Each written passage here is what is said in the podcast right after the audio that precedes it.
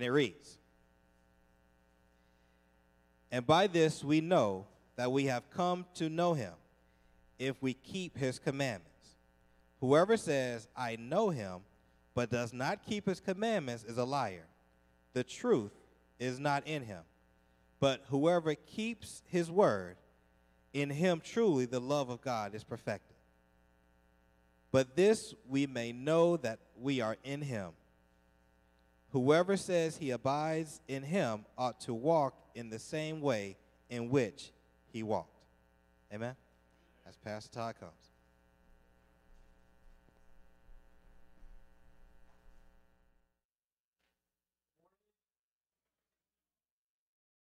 Good to be back. I was away for nine days in sunny Florida. I left uh, on Thursday morning. It's 25 degrees out. I got to uh, Florida and it was 85 degrees outside. Then I started peeling off clothes. Uh, and then I landed.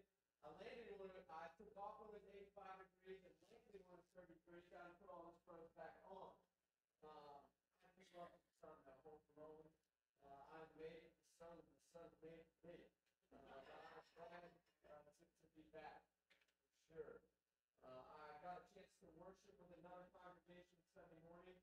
Uh, so uh, it just made me long for this church. Like it just made me long to be back here. It was uh, I don't get an opportunity often to go worship with other people. Uh, and so that Sunday I walked into the building. It was the church that I came from. Uh, and I sat in the front row, and uh, there were about 1,100 people in the building. I thought to myself, holy moly, uh, this is overwhelming. Uh, and in that moment, I came, was just flooded with tears uh, for my desire to be back here. Uh, I, t- I told someone last night, it was the first time in a long time I walked in with a t-shirt and uh, khaki pants on and, and tennis shoes. I thought, something, something is not right here. I need a suit and tie. So it is good to be back. I'm grateful to be here. I'm grateful for your willingness to allow me to do what God's called me to do outside of preaching and teaching and pastoring here, and that's to go uh, serve people. I was away at, uh, for a week with a group of ladies that have extensive trauma, and so we were doing some trauma work with them. So, but it's good to be back. Uh, I love this church, and I know this church loves me. And uh, I listened to parts of uh, the sermon last week, the parts I could get. I, I hope the like the bread was good as the middle of that sermon, because the the meat of the sermon I didn't get to listen to because the technical difficulties. But the bread was good, uh, for sure. Uh, if you're a bread uh, bread fan, so we're back here. First John. We'll start in chapter two this morning. Last time we were together, we looked at uh, the idea of being in a courtroom. And there were four people in the courtroom. If you remember, we had the, the judge, that's God the Father. We had uh, the, the adversary or the accuser, that's Satan. We have the guilty, that's you and I. And then we had the, the righteous attorney that, that defends us at all costs. Now we're going to move into this place of the classroom. So John is going to take us to the from the courtroom to the classroom. And what John is going to do with this passage is to give us some assurance. I want to read the definition of assurance this morning to us. It's a positive declaration intended to give confidence, and it's a promise. I don't know about you, but how often do you or do I or do we struggle with assurance? Am I the only one? Like, I can wake up in the morning and think, man, is this truly what God has called me to? And do I really have assurance of my salvation oftentimes? Anyone ever struggle with that? And yet, throughout the Bible, God, through his declaration to us, wants us to have assurance, to have that declared confidence. So I want to ask you this morning do you have that declared confidence in your salvation? Do you know that you know that you know that you are saved? Because that's what God gave us in the courtroom. Right? That's why John, in his text, is going to show us first and foremost what God has done for us through our sinfulness and given us assurance. But how often do we not live in that assurance? So now here we are in the classroom. We have the, the, the teacher, John, and you, the pupil, you and I. And we're sitting under his teaching. And now he's going to give us a test. I don't know about you, but I hate tests. But John is in the classroom. He's like, here's how you know that you have assurance. Let's take a test together. Now, I, I'm just going to get honest for a moment. I have this reoccurring, some would call it dreams. I call it a terrifying nightmare. And the nightmare is this I'm walking into a classroom and I've studied and I've studied and I've studied, and yet as soon as the test gets put in front of me, my mind goes blank. And I wonder do I know what I know that I've studied? And, I'm sitting there in the dream looking at this piece of paper with pencil in hand, trying to fill out the paperwork, thinking if I don't pass, I fail. And if I fail, I'm in big trouble. Now, for me, the dream has to do with this thing that the state of Tennessee calls a licensure. Like, I have to get licensed by the state of Tennessee in order to go on to continue to practice in my profession. And it's like they ask the most, most obscure questions known to man. It's like, I'll never see that sitting in front of me. What in the world? But I wake up as if the dream really happened. You know those dreams? And I'm in a dead out panic. And yet, I have the assurance that I've studied, I've gone to school, I've got the assurance of a diploma hanging on the wall. But that oftentimes doesn't really give me assurance. And so, John this morning is going to give us assurance. And he's going to ask us this question in the text. Let's look at the text together. And by this you know. Circle that in your Bibles. The word know is so important to this text. Because what John is going to say to us this morning is do you really know? And the question for you, and the question for me, the question in front of us on this test this morning is do we really know who God is? Do we really know Him? Now, here's the deal about this idea of knowing. And it's coming from John, but Paul's going to talk about this in his own writings. There's the difference between knowing about someone and knowing someone. Let me say that again. There is a huge difference between actually knowing about someone and really knowing that person. Now, I could give all the detailed information about somebody. And you would think, man, he knows him.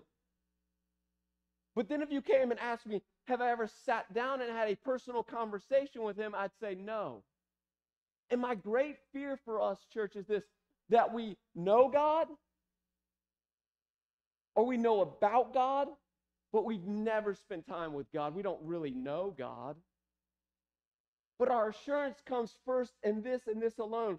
God knows us, and He doesn't know about us. He knows everything about us by the number of hairs on our head. So, our assurance in being a, a knowing God is first that God knows us. And yet, in knowing us, He wants to sit with us. Remember what we talked about in the courtroom. You are wicked before God, and yet He wants to know you. He wants and desires a personal relationship with you. So much so, He says in His Word, when we were yet sinners, Christ died for us. So God doesn't just know us or about us, but He has this interpersonal relationship with us. Now think about your spouse for a moment. What if all you did was know about your spouse? But you never had intimacy with your spouse. Like true spiritual, emotional, even physical intimacy with them. We could ask the question, what did they look like? And you could quote everything about them. You could even tell us their desires and their longings. But do you really know, do you really spend time with your spouse? That's the question that we have to answer for us this morning. Do we know simply about God? Or do we really know God? And John is going to say to us these things. Remember, this is the story of Paul. Paul, before he was Paul, was Saul. And before Paul, before Saul became Paul, Paul says this about himself in Acts chapter 22. I am a Jew born of Tarshish, brought up in this city, educated at the feet of Gamaliel. That's that was one of the finest educators of the day. Like he that, that dude knew everything. It says, according to the strict manner of the law of our fathers, being zealous for God. Paul was zealous for God. He later on would say this in Philippians chapter 3 about himself. So much so, this is who I was before Christ, he says. Circumcised on the eighth day of the people of Israel, the tribe of Benjamin, a Hebrew of Hebrews, as of the law, a Pharisee, a zeal, a persecutor of the church, righteous under the law and blameless. That is what Paul says about himself. Paul says, I knew everything about God and then some. I guarantee you this Saul came here before he was Paul, he would have known more about God than you and I combined. But remember what happened on the road to Damascus. He stopped knowing about God. And he had an encounter with God that wrecked him. So much threw him off of his horse. He went blind. He couldn't see. And he had this moment of, Who is this? And Christ himself spoke to him. There's another story in the Bible. And this man, it says that he was blameless and righteous. His name was Job. And it says that God and Satan had this conversation about Job. And God said to Satan, Do whatever you want to to Job. Take all of it. Just don't touch his life. You can't take his soul. And there's these moments throughout the book of Job. And it's an amazing story if you can read the story. It's a hard story to read just because of the, the, the style of the writing. There's this moment that his wife goes to Job and says this curse God and die. It's better off. Ah, that's not great advice, spouses. And Job begins to have these conversations with his buddies, and his buddies are like, hey, man, maybe you don't know God. Maybe this is all because of your walk with God or your lack of walk with God. So then Job, in his righteousness, his frustration, goes and just starts throwing the finger at God and just like accusing God of all these things. And then God's like, okay, okay, okay, enough is enough. That's the TNIV version. That's the Todd International version. God says, enough is enough. Sit down, Job. Now let me tell you something about who I am. He goes on and says all that who he is. And then there's this beautiful verse where you begin to see that Job not only begins to know about God, but he knows God. And this is what he says. Job himself, a blameless righteous man. He says this I have heard you by the hearing of my ears. My, uh, my ears have always heard about you. Catch what it says next. But now my eyes see you. My ears have always heard about you, God. I've known about you, God, but now I see you, God. My desire is that today, when you leave this room, would be my eyes now see you. Not only do my he- ears hear about you, and that you'd pass the test with flying colors. And so, what's on the paper in front of us this morning? There's three questions that John is going to address that we must pass. These three things are this. If you really know God, not just know about God, but if you really know God, these three things must be true in your life. So I pray that everyone will walk out with assurance because these three things are true about you. The, th- the three words that we're going to look at is keeping, loving, and abiding. Now, here's the danger of this passage. Here's the danger of this passage. If we come to this passage and think, I've got to be the one keeping, I've got to be the one loving, and I've got to be the one abiding, you will fail the test. Because we got to go back to the text from what we talked about two weeks ago. It's not anything that you did. You cannot keep the law, you cannot love God, and you cannot abide in God unless God has first done it in you. So, what we talked about in James, if you remember James, faith has to have works. But it's not our works that give us faith, it's our faith that gives us work. And James says, and now John says, these two things must be true about you. Faith without works is dead. So, what are the works in your life that shows your salvation? Those three things, John says, here's how you know. Here's how you know you have assurance.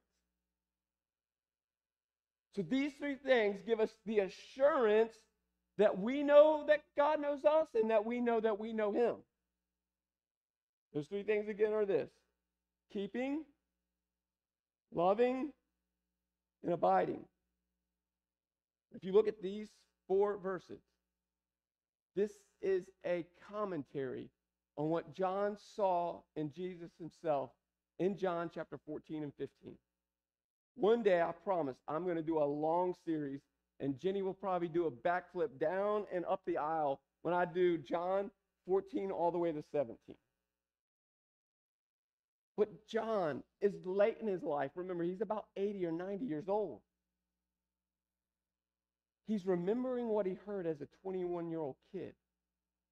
I think oftentimes we think of the disciples as these old, old men. but they were like just out of the teenage years. And so for 60 years, just think about for 60 years, John has been meditating on what he heard Jesus say in the upper room.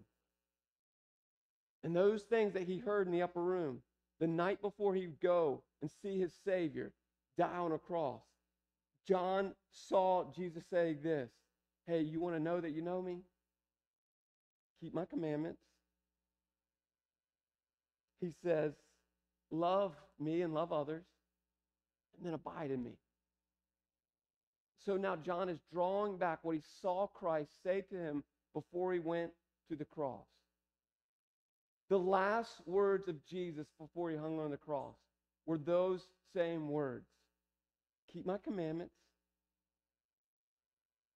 love me and love others, and abide in me. We're going to look at that in detail. Now let's look at the first word keeping. Keeping means this that you, the word keeping in the text means this to guard. So John says this in chapter 2, verse 3. We, and by this, by what? By these things I just told you about. By this, we know that we have come to know him. Now, how do you know that you know him? His first thing is that you keep his commandments. Are you and am I in this church, are we keeping the commandments? That means, are we guarding the commandments? Like, do we see the commandments of God as a treasure that ought to be left uh, secure and protected in your life and in my life and in the life of this church? Now, now it's not just the commandments of the Old Testament. You got to look into the word in the Greek. What John is saying, it's not only those, those commandments, but it's the commandments of Christ himself. What was the greatest commandment according to Christ? Love God and love others and love yourself. Now, we do a great job of loving God and loving other people, but how many of y'all love yourself? See, you don't love yourself, you're not going to keep his commandments. You want me to say that again? God gave us his commandments so that you would love yourself. Be selfish. Anyone ever heard that before?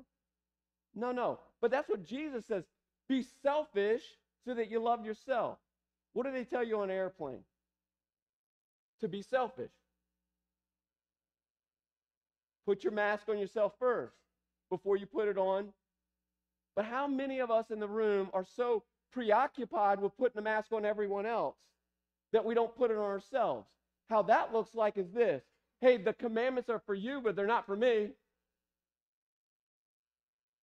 Like, I'm going to make sure you hold to the commandments and judgment, but I'm not going to hold those commandments. And so, what John is saying, no, no, keep the commandments for yourself first and foremost. Do you guard the commandments of God? Do I guard the commandments of God? Do we, the church, guard the commandments of God? Because we know what's that's what best for us. God gave us commandments so that we would do what he says in John 10 10. I've come to give you life and life to the full. Well, how are we going to live a full life if we don't guard the commandments that God has given to us? Those commandments are for us to enjoy him forever. Remember what John is going to say in just a few weeks in First John chapter 5 verse 3. You know the text? I'll read it to you. For this is the love of God that we what we keep his commandments. Catch the last part of the verse. And his commandments are not what? Burdensome. How many of us look at the commandments of God as burdensome? No wonder we wouldn't want to keep them. But John is saying, no, no, no. They're not a burden. They give you freedom. How many of us want to live in freedom? Like freedom from resentment, freedom from condemnation, freedom from judgment, freedom from idolatry, freedom from lust, freedom. We keep going, freedom from hatred, freedom from lying. I can keep going. But John is saying God gave us those commandments. So if we keep those commandments, we live in freedom. Are we living free lives? If we're not living free lives, I guarantee it's because we're not keeping the commandments. And we're looking at them as burdens, not places of freedom. Three things about commandments, and then we'll move on to loving. Commandments are given to us by God, and let me say this loud and clear they're not suggestions.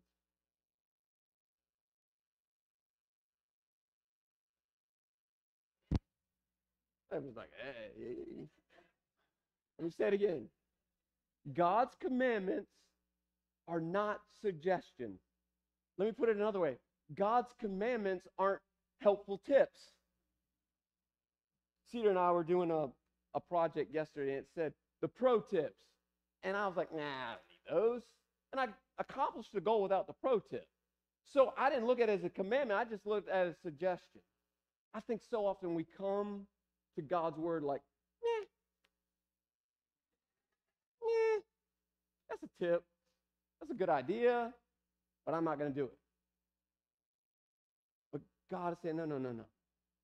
They're not tips, they're not suggestions, they're commandments.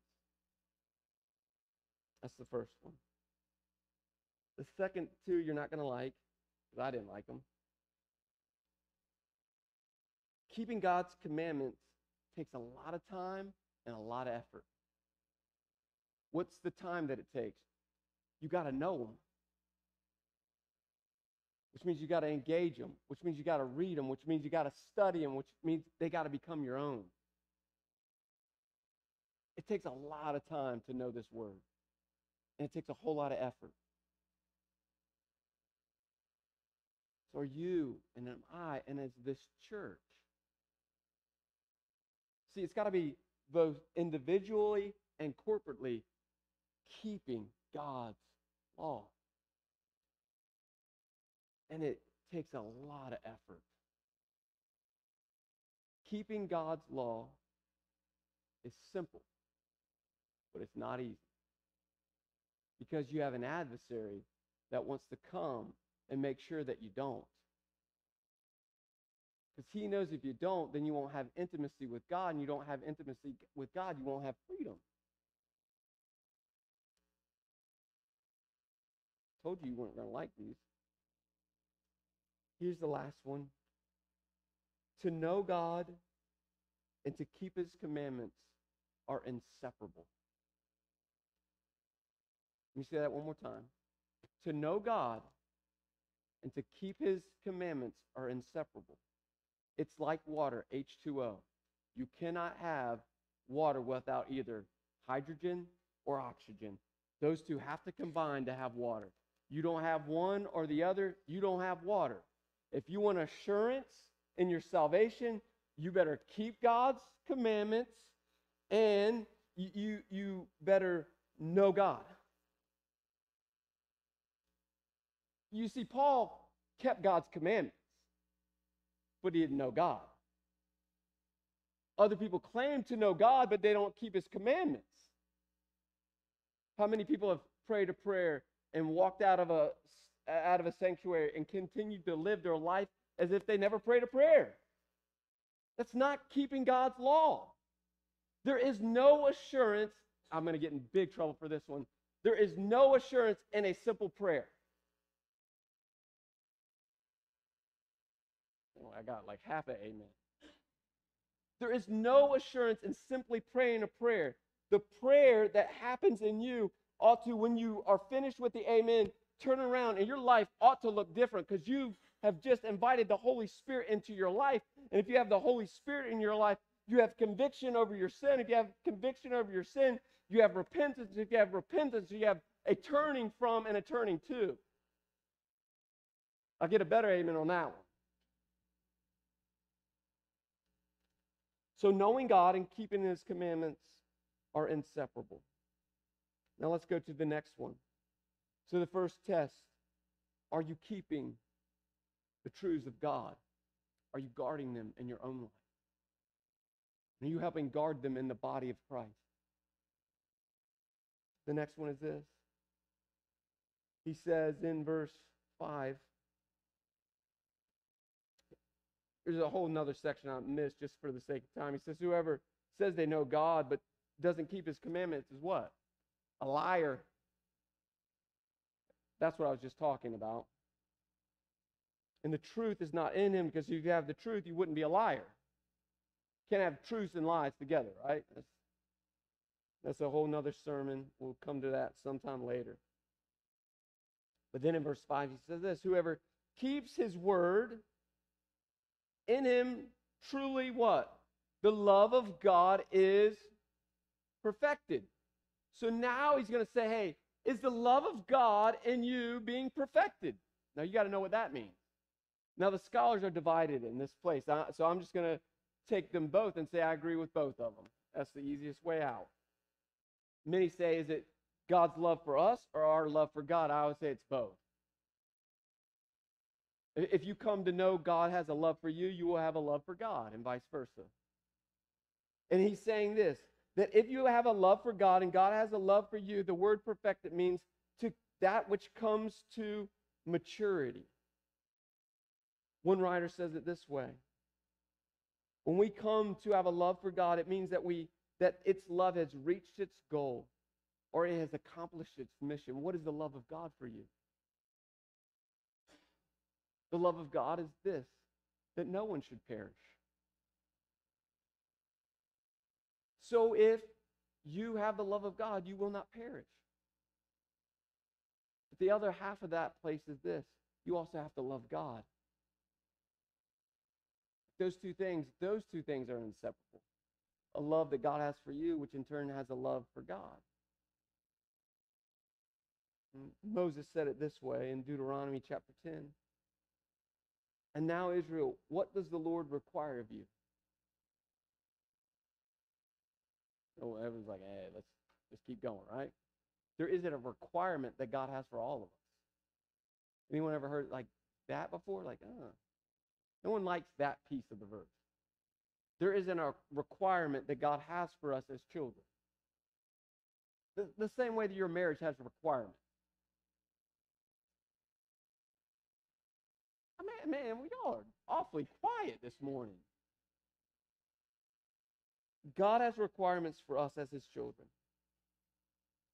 He says, here's the requirements To fear the Lord is to walk in all of his ways. What, what Moses is saying, to have a reverence for God, you got to walk in all of his ways, not some of his ways. To love him, to serve the Lord your God with all of your heart, with all of your soul, and to keep his commandments and the statute of the Lord. This is which I'm requiring of you today for your good. Keeping God's law and loving God is for your good. But we look at God's laws and we don't love God's words because we think they're burdensome and we think they're restrictive. And no, God's like, no, it's for your good. Do you love God and do you have the love of God on you this morning? For the sake of time, we'll speed through. The last one is this. He says it in verse 5, B and 6. By this, we know that we are in him. Here's the last piece of the test. You want to know you're in him? If you want your assurance, whoever says that he abides in him ought to what? Walk the same way in which he walked. Uh oh. So God, John gives us the indicator of what it means to know God. And he uses one simple word, abide. Abide. That word means this to stay, to remain, and to reside. Are you taking up space with Christ? Are you residing in Him? Think about that word. It's one thing to visit, it's a whole other thing to get comfortable. What, what John is saying is do your shoes stay on when you go into the house, or do your shoes stay off? Again, that's Todd International version. Like, are you kicking your feet, your shoes off? Like, are you putting on your slippers? Because you know when your in-laws come and they put their slippers on, you're like, oh, they staying for a while. You know when the guests come and they take their shoes off, unless that's the rule of your house, you're like, oh, they they they getting comfortable. Are you residing in him? That's the key piece of the passage. In him, he says. Do you reside in him? One writer says it this way To abide is not temporary, superficial attachment, but a permanent, deep connection.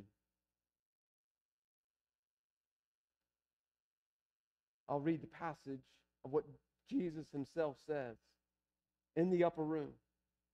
In John chapter 15, verse 4 and 5, he says, These things abide in me, and what? I in you. As the branch cannot bear fruit by itself unless it abides in the vine, unless it resides in the, uh, in the vine, unless it gets its life source from the vine. Like the only way the grape is going to bear grapes is if that vine is attached to the branch that's attached to the root, that's attached to the soil, that's attached to the nutrients. And so John is saying, you, you can't just hang around it, but you got to abide in it. If you want life, you got to be attached to it.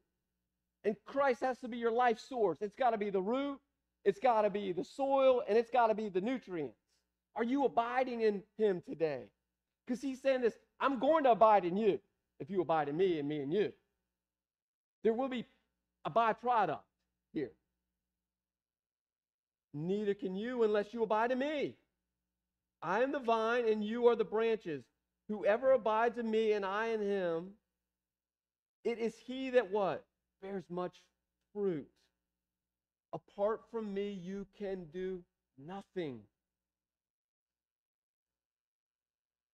Let me read that last verse, verse 5 again. I am the vine. You are the branches. Whoever abides or resides or has a permanent attachment to me, he will bear, she will bear much fruit. Apart from me, you can do nothing. Now, here's where I wish I could stop the sermon, hit pause, bring a microphone up, because I am seeing this in the life of people in our church. Watching people begin to really abide in Him and Him in them. And there are supernatural things happening in the life of this church. Like places of forgiveness and healing and letting go of resentment and love. I mean, I could go on and on.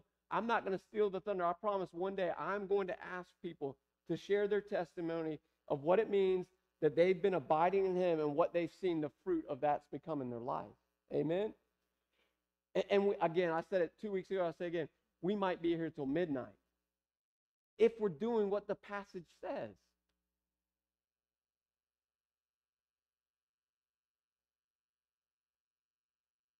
Are we abiding in Christ today? I'll close it with this quote from a writer. He says this